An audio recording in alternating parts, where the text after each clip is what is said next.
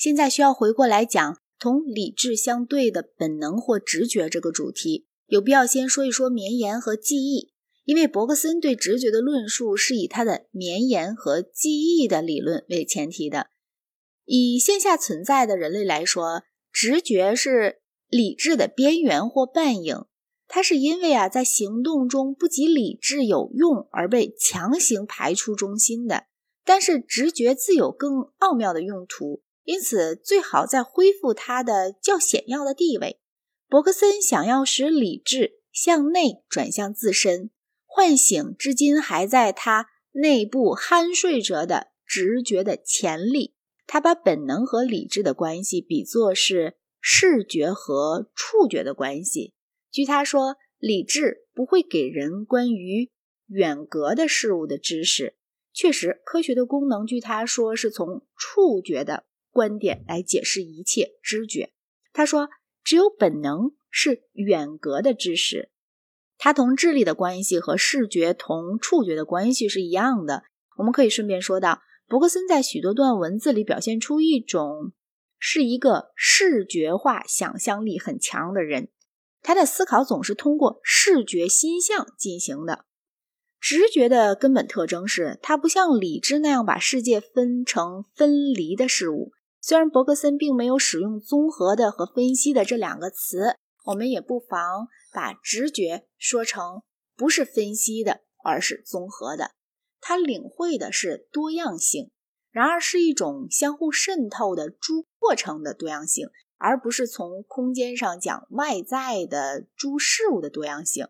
其实事物是不存在的，事物和状态无非是我们的精神对生成所持的看法。没有事物，只有行动。这种宇宙观虽然在理智看来难懂而不自然，对直觉来说是易解而又自然的。记忆可以当做说明这些话的意义的一个实例，因为在记忆中，过去。存活到现在里面，并且渗透到现在里面，离开了精神世界，就会不断的在死去又复生。过去就会没有实在性，因此就会不存在过去，使得过去和未来实在的，从而创造真绵延和真时间的，是记忆及其相关的欲望。只有直觉。能够理解过去与未来的这种融合，在理智看来，过去与未来始终是相互外在的，仿佛是在空间上相互外在的。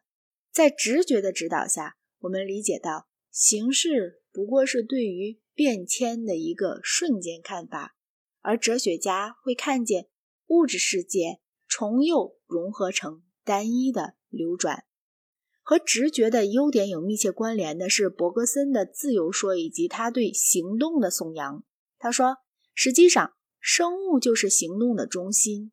一个生物代表进入世界的偶然性的某个总和，也就是说，某个数量的可能行动。否定自由意志的议论一部分要依靠假定精神状态的强度是一个至少在理论上可以测量其数值的量。”伯格森在《时间与自由意志》第一章中企图反驳这种看法。据他说，从一部分上讲，决定论者依靠真绵延与数学时间的混同。伯格森把数学时间看成实在是空间的一种形式。此外，从另一个部分上讲，决定论者把自己的主张放在一个没有保证的假定上，即如果脑髓的状态已定，精神的状态在理论上便确定了。伯格森倒愿意承认相反说法是对的，那就是说，精神的状态已定时，脑髓的状态便确定。